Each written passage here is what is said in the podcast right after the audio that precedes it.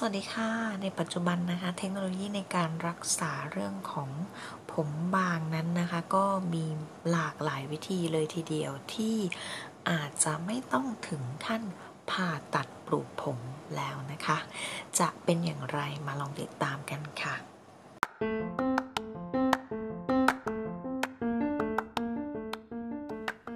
สวัสดีค่ะ พบกับ The m a h o l i c สารพันความรู้ด้านผิวหนัง กับหมอแนน แพทย์หญิงนันทิดาสารักษ์แพทย์เฉพาะทางด้านผิวหนังค่ะ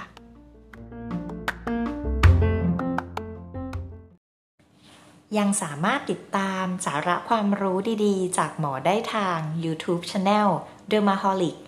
หรือ Facebook Page หมอผิวหนัง Dermaholic กันด้วยนะคะ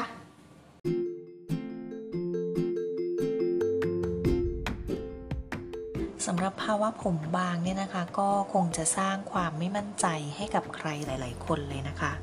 ซึ่งในปัจจุบันนี้นะคะด้วยเทคโนโลยีต่างๆ เนี่ยเราก็มีวิธีการรักษาหลากหลายวิธีมากขึ้นนะคะ ซึ่งถ้าหากว่าคุณไม่ได้มีภาวะผมบางที่รุนแรงมากเนี่ยนะคะ คุณก็อาจจะมีทางเลือกหลากหลายวิธีมากขึ้นค่ะ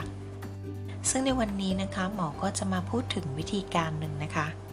ซึ่งเป็นการนำเซลล์ของเส้นผมบนหนังศีรษะของคุณเองเนี่ยนะคะ ในบริเวณที่ไม่ได้มีอิทธิพลของฮอร์โมน นั่นก็คือไม่ได้เกิดความบางนะคะนำมาใช้ฉีดกลับเข้าไปนะคะ ในบริเวณที่มีภาวะผมบาง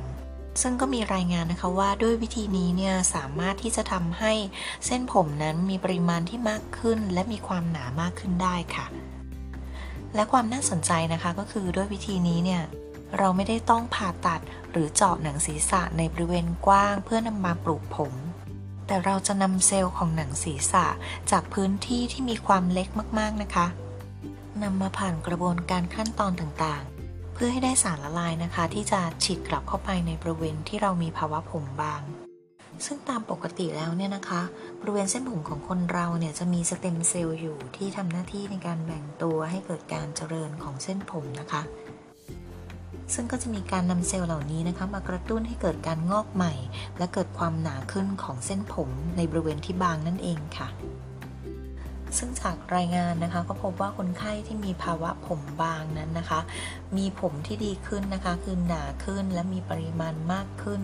ตั้งแต่ในระยะประมาณ 3 เดือนแรกนะคะ โดยที่อาจจะมีการกระตุ้นซ้ำนะคะ ในช่วงประมาณทุก 6 เดือนถึง 1 ปีค่ะซึ่งหากว่าคุณมีความสนใจเพิ่มเติมนะคะ ที่อยากจะเห็นว่าคนไข้ที่ได้รับ การรักษาด้วยวิธีนี้นะคะ มีการเปลี่ยนแปลงของเส้นผมอย่างไรนะคะ ก็สามารถที่จะเข้าไปดูเพิ่มเติมได้นะคะใน YouTube ช่องของหมอนะคะ คือ Dermaholic นั่นเองนะคะ และหากใครนะคะที่กำลังมีภาวะผมบางอยู่นะคะ ก็ไม่ควรที่จะปล่อยทิ้งไว้ค่ะ ควรจะรีบไปทำการรักษาเนื่องจากหากปล่อยไว้นะคะ ก็มีแนวโน้มว่าผมนั้นจะบางลงเรื่อยๆ นั่นเองค่ะ